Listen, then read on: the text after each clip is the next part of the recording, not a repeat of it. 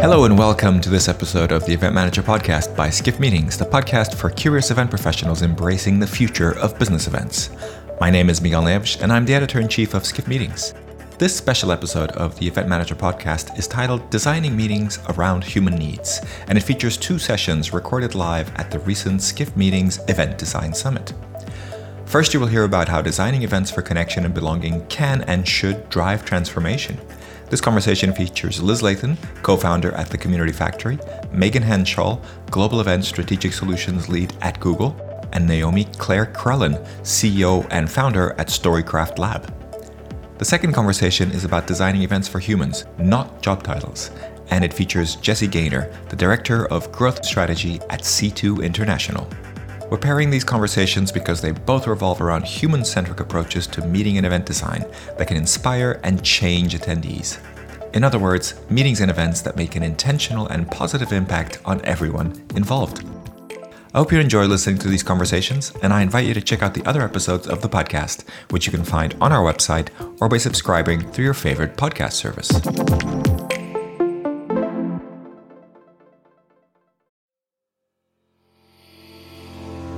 Travel Portland presents a meditation for meeting planners. Close your eyes and picture your conference in Portland, Oregon. Your budget is totally under control. With no sales tax, you've saved thousands, which you spend on a group dinner at one of Portland's incredible restaurants. The food, delicious. Your attendees, delighted. And the glory, all yours. Portland, yours to find, yours to share.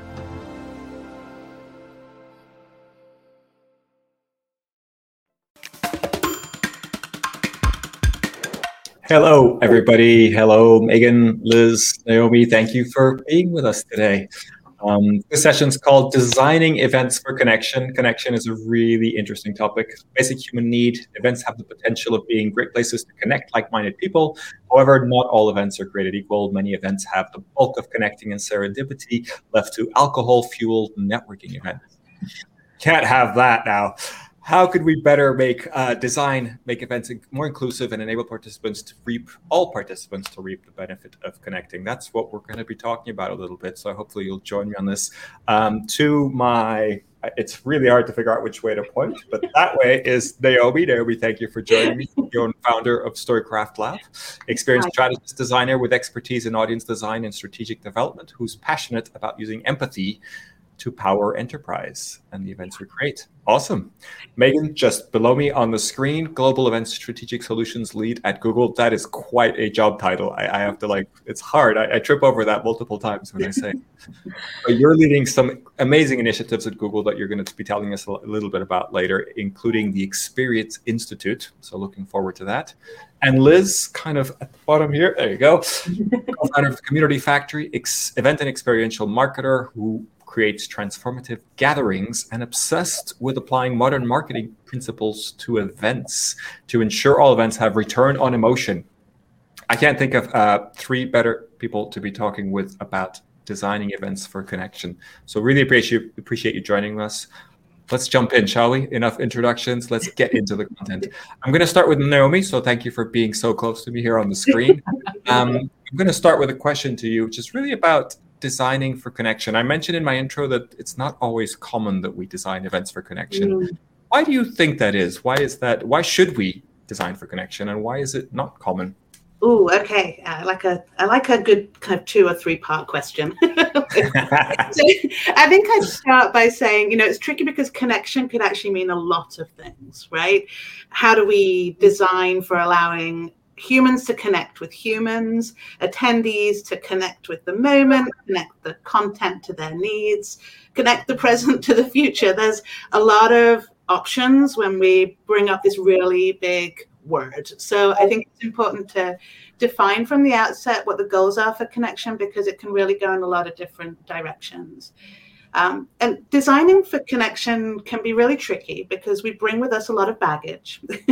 as marketers and as strategists, designers, and planners, we're taught to put our message, our values, our goals, our organization's bottom line first. That's what we're taught to lead with. But if we're truly designing for connection, actually, that means taking an empathetic approach, which is difficult because it requires us to let go of what we think we know, right? Put what we want to one side just for a moment and engage your audience with really meaningful dialogue asking the questions about what they need to be truly connected and then really listening to those answers and respond to them you know another level of tricky that comes with this is that that whole process requires us to put our egos to one side. And we can often be a little bit proprietary as marketers and strategists about how well we know our audiences. You know it defines our value in a way. So that's tricky to let go of that. Um, uh, but when we do it returns to us so much knowledge about our audiences that we didn't have before you know, I think the the final component of trickiness is that people think that that process of dialogue takes more time than they have in their process. But I'm here to tell you, it really doesn't. You can find very streamlined ways to have those conversations, and when you do, the value of that uh, dialogue and designing for connection is really immense. We can build meaningful relationships, engagement, and belonging, right? So we should get there. we really should get there, but it's it's tricky.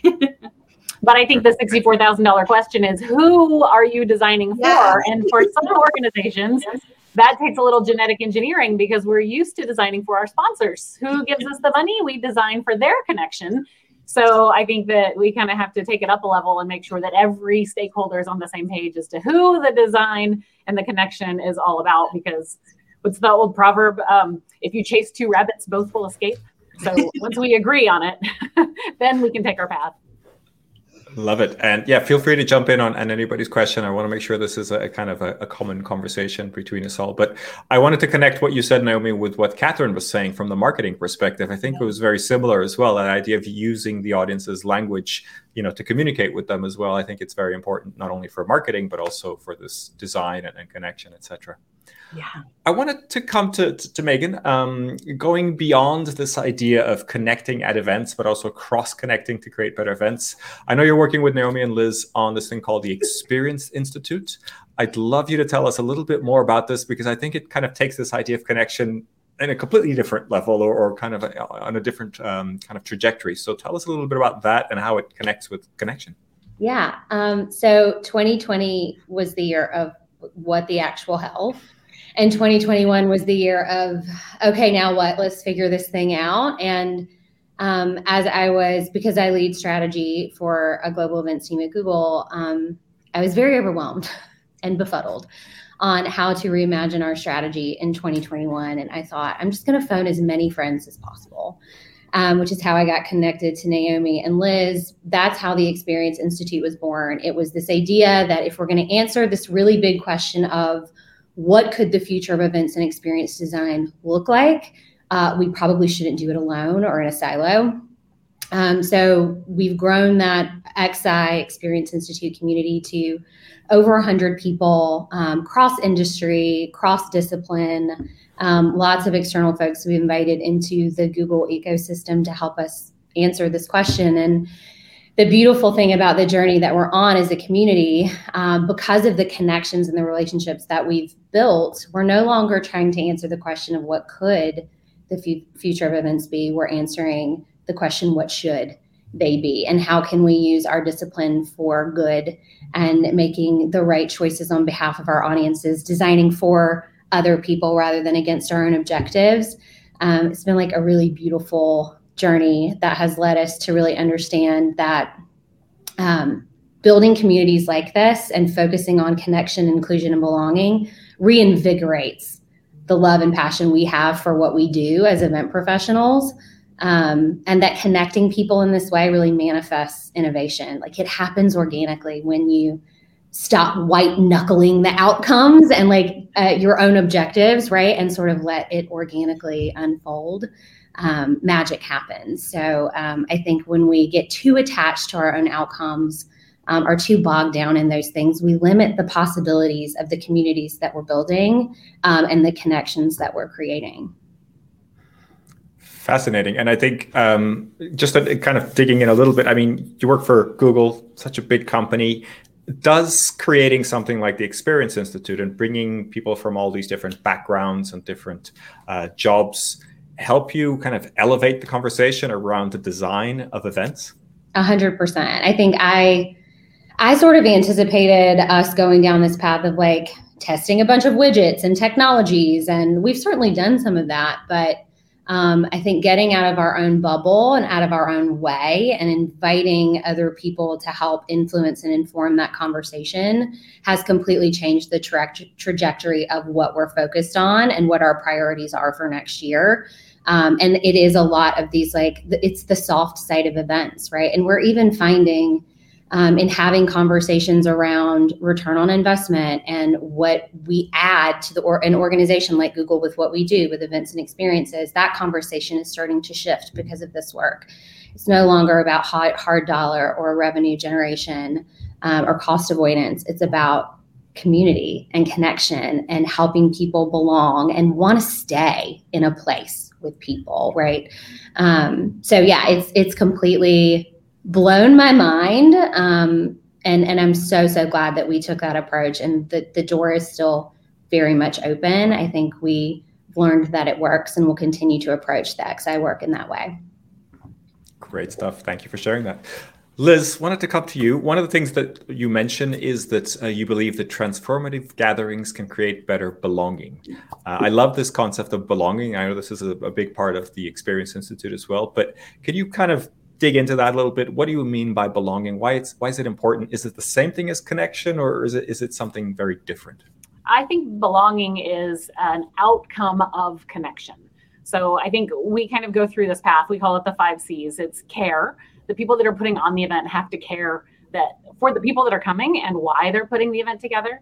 Collaboration and conversation and co-creation all have to happen to make people feel like they can be connected with others. If it's just a sit and get, there's very limited opportunity for connection. But connecting in the chat, collaborating on what the content's going to be, being able to actually connect drives that. That is the outcome. Once you feel connected with people, you have a sense of belonging. And it could be it could be a name it could be a logo a college university i don't know the hundreds of thousands of millions of people who went to my school but i feel connected to the school. So as long as you kind of have that connection it'll drive your belonging. I think the biggest challenge we've got is that you know attendees want belonging sponsors want leads sponsor money all these things. And so when when you're really kind of designing for transformation and what i mean for that is you leave the event different than when you came. If you leave the event the exact same person you came there, you didn't learn anything, you didn't make connections that are going to drive for a better tomorrow, and you're not going to do anything with the information, that was a pointless experience. So if you can leave transformed, finding something better and someone that you've connected to and feeling a sense of belonging to the folks you connected to, then you've got a successful transformative event. Great. Thank you for that. Oh, go ahead. Yeah, it was really interesting. I, I love hearing that, Liz. I completely agree. But you know, one of the comments that we heard in the the belonging conversations at office hours that we've been hearing is on the one hand we've got some people that are saying yes i need people to feel like i belong but then there were a few people that were turning up and actually saying i asked them specifically can you get to transformative can you get to magic without others. And there are a few people that responded yes. And I was surprised because I had thought the answer would always be no, there has been another person. Um, so in that moment, I think the examples that they were giving me was the ability to connect with an artist or an intent. And I, I think in that sense, the person, the other human is still there, right? But they might not be there in the moment so it just sparked that reaction for me. It's, it's really interesting to think about the different ways in which. No, I think you're right. I think you know we always talk about uh, there's there's fans and then there's locals and you can feel connected as a fan. I'm you know i'm a fan of texas a&m i went there and so I, I have that. My parents didn't go there but they're fans. Yeah. now me going there i feel more like a local and i can invite them in and i can show them around and i want to share more mm-hmm. about it. And you know that's kind of the experience that you have. I've now been gone from there for 20 plus years so i don't quite feel like a local anymore but i'm still a fan. Yeah absolutely. The power of the human invitation you know, uh, kind of beyond the technology, that kind of actual human invitation is really key, I think, to explain yeah. like why does this matter? Come on in, you know, come share. Yeah.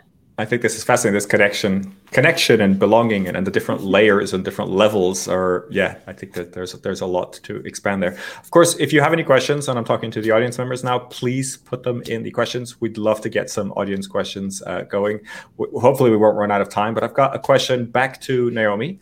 Um, serendipity. Yeah. What is the role of serendipity? I know this is something you like to talk about, and I'm really curious about you know how much we leave to serendipity in events and how we kind of set that up uh, in the right way.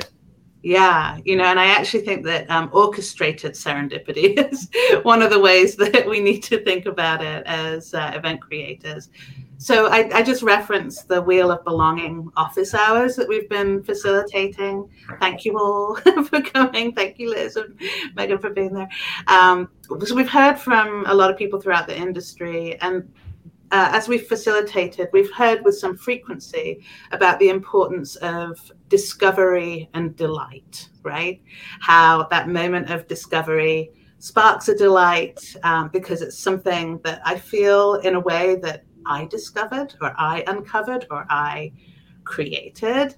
Um, so, you know, there's serendipity from the perspective of our audiences uh, in, you know, connecting with somebody that is unexpected, right?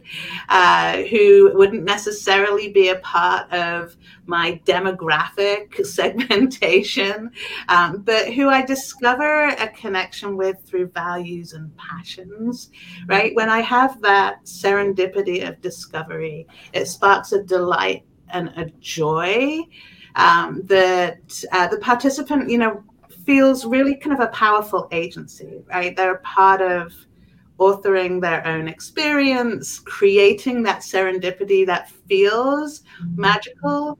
Um, but as experience designers, you know, we are in a way behind the scenes kind of architecting the the moments of choice and the different pathways that from the audience perspective converge um, and produce that serendipity. So, yeah, the orchestrating serendipity, I think, from a planning perspective, a strategy perspective, is where it sits. But it does allow some, like, uh, for us, we have to allow ownership of that moment to transfer to the attendees. Even though we're creating them, we have to actually step back and um, be comfortable with the fact that uh, maybe for you know that moment we are not the author of it in the eyes of the attendee. Those belonging conversations have been incredibly enlightening. Yeah. I think just even opening up the conversation of what does belonging feel and look like to you has been I mean, these conversations have been incredible. I've gotten emotional or had like a huge aha moment in almost every one of these focus groups. Um, but yeah, I think it's it's so interesting to to listen. Forced fun is never fun, and I don't know how you all on this call feel, but like when someone tells me I have to read a business book, I'm like, not going to do it. Um, so like creating those opportunities, curating, orchestrating opportunities for magic to happen, and then watching what unfolds is what we're hearing so much of creates real, authentic, meaningful connection and magic. Um, and it's just so validating because I think we were working with that assumption. It's so validating to hear that um, be true for so many people in those conversations.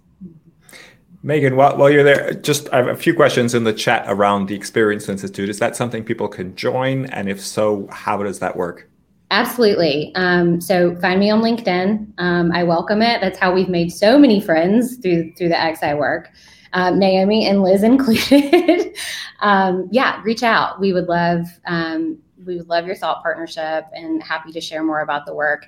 It is an external facing initiative, so this is powered by Google, but it is for the industry. There's going to be a lot of um, insights and research that we're releasing at the end of the year, um, case studies, and doing a lot of work with Naomi and team um, around this belonging idea. We'll be sharing those insights out. So definitely stay tuned um, and get in touch if you want to get involved. Great. So I want to jump to Liz for, for a quick second. Um, uh, talking about content as well. We talked about connection, belonging. I know that content is a big part of the design of the events that, that you design for. Um, what's the role? How does that connect with belonging and connectivity and, and connection? Well, I think you have to have those moments of collaboration, co creation, and conversation in order for the content to actually drive connection and belonging and all those things because you know we always call it sit and get. If it's just you're in a room and you're just listening for all the things then that's there's no opportunity for connection. But if the intent was to share some content that people can take back can you put them in conversation pods? Can you make it more workshoppy? Give them the takeaways in advance so that they don't have to take all the notes. They're just you know adding notes and then they can talk about it. We did um, an event in I don't remember where it was, sometime this year, where the actual keynote, you know, these sanctuary seats that everybody's putting, those are terrifying for me because I just fall asleep in a dark room for two hours listening to a keynote. but we went to one where the sanctuary seats were set up like little living rooms, and there were like 10 living rooms in front of the stage. And so you could sit and listen, and then they turn the lights on, and you have a little conversation around everything that's happening. It was so fantastic. It's a great way to get people involved in the content. Love it. Love it. I like that design of belonging and, and connection and, and everything, using the content to do that. So we're running out of time very quickly. And I know I wanted to mention one more thing, which is around inclusivity. And Megan, back to you. I know you're working on a project about inclusivity and a particular project that I think you're going to be announcing more formally at IMEX America. But can you give us a little bit of a, a preview of, of what it is and why you think it's so important? Yeah, we are. So Naomi and Liz are also involved. Um, so it's called the New Project, NEU. And as we were on this journey toward belonging, like belonging being the end game, we identified very quickly that inclusion was a key part on a key milestone in that journey. Um, we identified a gap around neuro inclusion and resources for event professionals and designers to understand how to even go about that. Um, my son is autistic. Um, we got the diagnosis last year, right about the time we were digging into some of these data and insights around behavioral trends and what people need and what their priorities are. Um, and a huge light bulb went off like, we should build this as a community. And so we will be launching that at IMEX. Phase one is just very foundational education and enablement. What is neurodiversity? It will help event professionals speak the language and a lot of practical how to's, how to think about inclusion from you know pre-event planning all the way through post-event communications.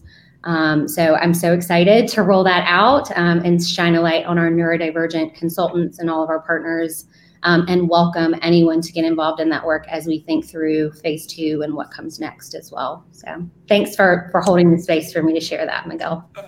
No, I'm really interested in this, and I, I want to learn more about it at IMEX America and and everything that you're doing. I know that's more public facing, so really interested to to hear your findings. Hello, Jesse. Thank you for joining us today. Hope you are well. Hey, Miguel. Thanks so much for having me. Really excited to be here. So, designing for humans, not job titles. You lead C2 strategy, business development, account management teams, and you manage the white label clients such as Twitch, KPMG, and FIS. You're passionate about telling authentic stories through creative experiences that connect audiences and achieve client objectives. Love it. Let's get into it. You told me when we were preparing for the session that you recently had a uh, an event where you had CEOs of large corporations playing in ball pits. I love that story. So I, I took took that into the into the title of this session. um, and I'd love to kind of understand the journey of getting there. How do you get there and, and, and how do you, how does that really work out? But I want you to start with telling us a little bit about C2. I know it's not just a one of a kind event in Montreal. I think most people that are watching know about the event, but tell us a little bit about the event as well, and particularly how it started, but then the other parts of the business that we've already referred to a little bit. But but I'd like you to kind of go into more detail. Yeah, sure. Thanks, Miguel. And I'll I'll, uh, I'll, I'll try to get through the the who we are as quickly as possible because we'll get to the fun stuff and how we get CEOs to jump in ball pits a little bit later. But I think it, it is relevant to understand who we are. So uh, C2, uh, who are we? Uh, simply put, we're event makers, um, and our business is well known. We there's really sort of three lines of business that we have. Uh, we're best known for a conference that we put on in Montreal called C2 Montreal, which is happening very soon. 2022 uh, edition of this event starts on September 26th. So while it's quiet in this office right now, outside right there, it is a madhouse. Uh, but uh, we we run that particular event. We also have a white label business where we take our learnings and methodologies from this event and actually produce events for other customers uh, and, and other clients and other brands. Uh, we do have a, our third line of business, which is spaces, which is sort of an architectural line of our business where we design bespoke uh, meeting spaces for hotel and real estate businesses. Um, oh, perfect. We've got the slides up here. Is that this is this is good. Pictures tell a thousand words. So um, I, I, can uh, I'm going to kind of catch up with that. So uh, so those are our three lines of business, and all of them are really informed by the work that we've done at our signature event at C2 Montreal. So as I mentioned, we've been running this conference for 10 years in Montreal, um, and uh, it's born out of a partnership from the ad agency Sid Lee and Cirque du Soleil. So while you see in a lot of the images there that you know, and for people who know C2, it's well known for being a a, fair, a highly experiential, uh, you know, uh, amazing, immersive event.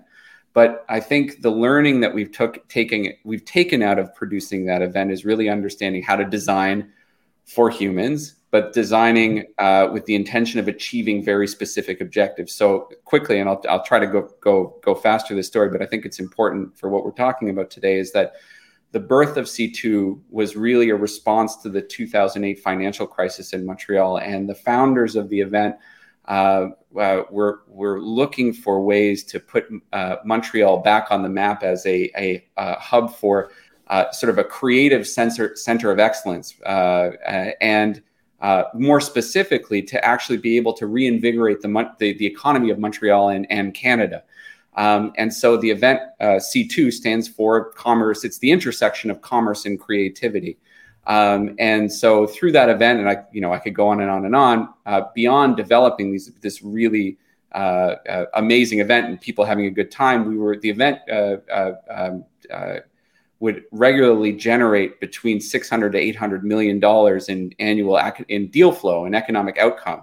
Um, and that really sort of informs, you know, it became our playground to really understand what are we doing with this event? How are we able to achieve that? And, you know, we talked about the, the, this, you know, our, our talk before is that our, uh, our thinking behind how you design events to be able to achieve those objectives is really based on the kind of magic formula that you see here and it's about the interplay between uh, people and connections, the experiences they have in the storytelling. Now, that's kind of true for like every event you ever go to, right? We're not we're not redefining, we're not remaking the wheel here. All events are about meeting people. They're all about experiences. They're all about content. What do we do that's special? And it's really in our design. It's understanding uh, the interplay between those things and the subtleties in those interplay to turn moments that can be really, you know, that are wonderful and amazing. But how do you turn something that's really really, you know, visually ostentatious or a cool experience and make it meaningful, right? Because you can go to an event and go on a Ferris wheel or go on and see fireworks or meet a really cool speaker, and that's great. But five minutes later, after you leave the event, you're like, did, did you learn anything?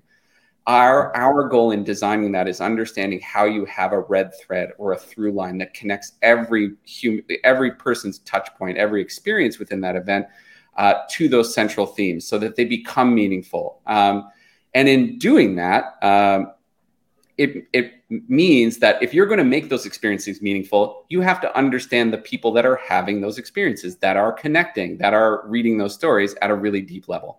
Um, I'm going to st- stop there. I, I didn't want to go too deep in the slides, but I thought this would be a really good illustration of like our thinking behind that. And so that when we talk about what we've learned from our festival, those are really kind of the the the points. But what what I think is key to uh, that we'll get into a little bit later is um, all of these points are important, but they don't work unless you truly, truly understand your audience at a really, really fundamental level. Great stuff. Thank you for sharing that. I, I want to highlight that bit about how C2 was born from the financial crisis. I think that's definitely an event that's sort of really given people an image of Montreal, which I think is, is super important, and, and I think it's uh, it's an excellent case study. But let's jump into this. I, I, thank you for sharing the method. I think it's it's interesting. Like you said, it could be one of many methods. How do you make that special? But you wanted to go into understanding audiences. How do you understand the audiences? Uh, and and I imagine this applies for C2, but also for the white label events that you're doing. Like, how do you go in and really get to that level of understanding of the audiences? Well, it's I'm, I'm glad you asked that, Miguel, because I think our methodology has actually changed over time, um, and especially uh, now. And like I'm sure, uh, you know, uh, this is the reality for most events professionals is that we're in a very I, I hate to use cliche terms, but it's an unprecedented time. We've come out of this pandemic. We're going back into more live experiences, um, but experiences and getting people together, whether you do it online or in person, now is a premium right? You you people are far more uh, uh, uh, um, precious with their time. So in order to make sure that people are going to come and be engaged with your event, uh, we have to do an even better job of designing experiences that are relevant to them. And so our learnings from C2 Montreal of how to create these really transformative experiences. Um, we're always informed by understanding okay who is our audience right? What do they need? What are their wants? And i think every event designer does that to a certain extent. But what we've had to do in the last couple of years and what we've really seen as a change in our white label business is not only just understanding our audience, it's becoming experts at understanding our clients' audiences at a much deeper level than before. Um, this was, uh, uh, we had a, uh, someone we were working with on an event said something to me in the briefing phase that really stuck with me was, um, I don't want you to design this event for event professionals. Design it for my people, right? And this particular this particular brand was a software development client. Um, and so it required it requires understanding, you know, first, what are your objectives for an event? And typically, it's about creating connections at an event that are going to drive particular business goals. Um, but if that's the the objective, connection pe- people are not all the same. Uh, the way they generate connections, the reasons and their their motivations for connecting between people are going to be different. So what we've done at C2 uh, to be able to address that is really kind of formalize that process at the start of onboarding a client where we go into a fairly detailed discovery phase. So instead of simply just getting a sheet of, okay, here's your people, here are their job titles, this is what we're looking to do, we'll spend, you know, two to three weeks at the onset of designing event where we, we go into, we will uh, interview past participants, interview sponsors, interview the, all of the key stakeholders across the board. Do pretty extensive research for the market for that event and kind of understand what people are doing at other events so that when we go into design that now look we can't be the subject matter experts at a, at a core level. That's always going to be the brand but it's really crucial and what we found in a lot of success in generating those mo- those aha moments uh, is uh, doing that deep work uh, and we've seen now especially in the last few events that we've produced that that's really created great outcomes in terms of um, you know when, when we look at at just the level of, of satisfaction with the event. And when we look at but the KPIs that we are tracking, that deep work has shown really great results for us. Well, thank you for going into that level of detail. I was imagining you kind of sitting next to a programmer and kind of, you know, interviewing them as they were they're working, but it does sound like you almost get to that level. We, absolutely, we absolutely do. And like, our, look, our, our our our our clients have been incredibly generous with us uh, in understanding the importance of that and making time and making space for that. Um, but uh, but we, you know, uh, like people want to be spoken to authentically, right? And if you don't speak their language, and if you don't, and when we make events, we're speaking to them, they were telling a story, and if that story feels off or not designed for them, uh, you get people in the audience checking their phone, and you're not, you're spending a lot of money in an event that people are not going to care about in a month. People can tell, right, if you're authentic or not. That's it. So, um, I imagine that a lot of the people watching don't have the, maybe the kind of budget that it takes to put on something like C2. Um, and I'd love to get some practical advice from you about how you can, you know, kind of not necessarily depend on a large budget, but get to some of these kind of benefits of doing it, you know, the, the C2 methodology. That's a great, excellent question, Miguel. Because uh, you know, people who know our brand and have come to our flagship event can look at that and say, okay, yeah, that's great. I'm, you know, fantastic. You can have these experiences because you have the budget to suspend people from the ceiling and have these incredible speakers. Uh, but we actually do a lot of work with clients uh, that don't have, you know, massive budgets. And our thinking there is truly thinking about. Uh, it comes back to what we were talking about before of thinking about objectives. What are you trying to achieve? And in a lot of cases, why you bring people together is to think of unique ways to create collaborations or connections between people who aren't naturally going to come together. So it comes back to that. It comes back to that thinking of first truly understanding your audience, and then thinking about about how to create interactions without having to spend a lot of money that are are authentic to that audience and that explore that subject matter in a in a unique and interesting way uh, and create a cool environment for it. It doesn't need to be uh, out there. I'll give you a really concrete example. We uh, uh, uh just finished up an event that we do uh, for Twitch, um, and one of the experiences there and one of their key goals at this event was for the attendees to be able to. These are attendees that did not know each other, but for Twitch's business goals, it was important for them to create lasting bonds to be able to collaborate after the event. Uh, so we created a bunch of different experiences for them. But one of them was an experience where we used Legos, right? And, and the experience was a team building exercise that explored leadership uh, without different forms of leadership that are nonverbal. And so the exercise actually takes people, you have to build a, uh, a structure out of Lego uh, collectively in a team of four.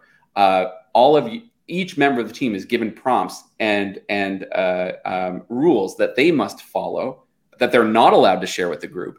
And no one's allowed to talk to each other. And then you're given five minutes to design this this structure.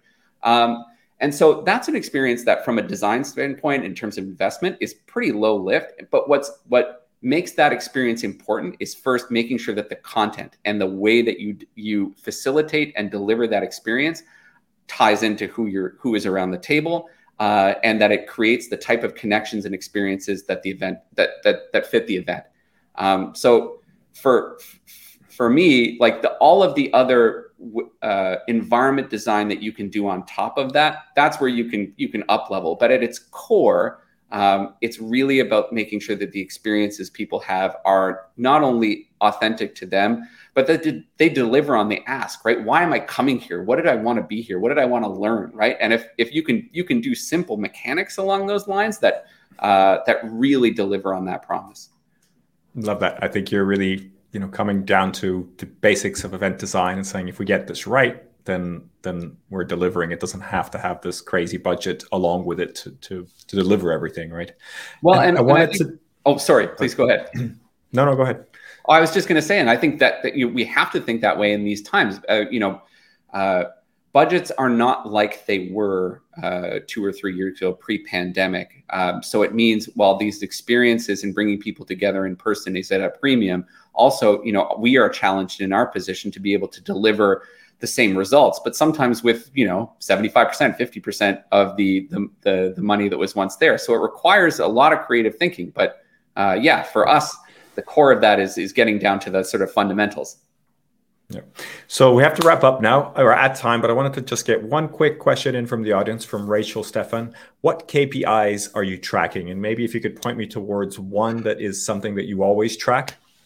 Oh man. Uh, so okay, that's a great question. I wish we had more time for that, and because it's really important. we need some slides we, for this. Uh, I track the KPIs that are important to my to, to my audience and client. There's no one standard KPI. However, if there was one that I was going to pick, right, our fundamental belief is that most KPIs from your for event, whether it's like revenue growth or or or um, um, client satisfaction or whatever, all of that comes down fundamentally to the to the uh, to to connection and interaction event. We're bringing people together to be people, uh, to meet people, and and if you can, uh, the way that we track against that if we have the ability to do it, is look at not only the volume of connections that happen, whether you do that through apps or whatever, but the quality of those connections. So we'll actually do follow ups with samples of the audience to see. And what we do is C2 to track deal flow. So we work with a partner to see, like, you know, uh, have you done business with someone you've met at C2 in the next six months? And really understanding is it's not just, okay, I met 20,000 people.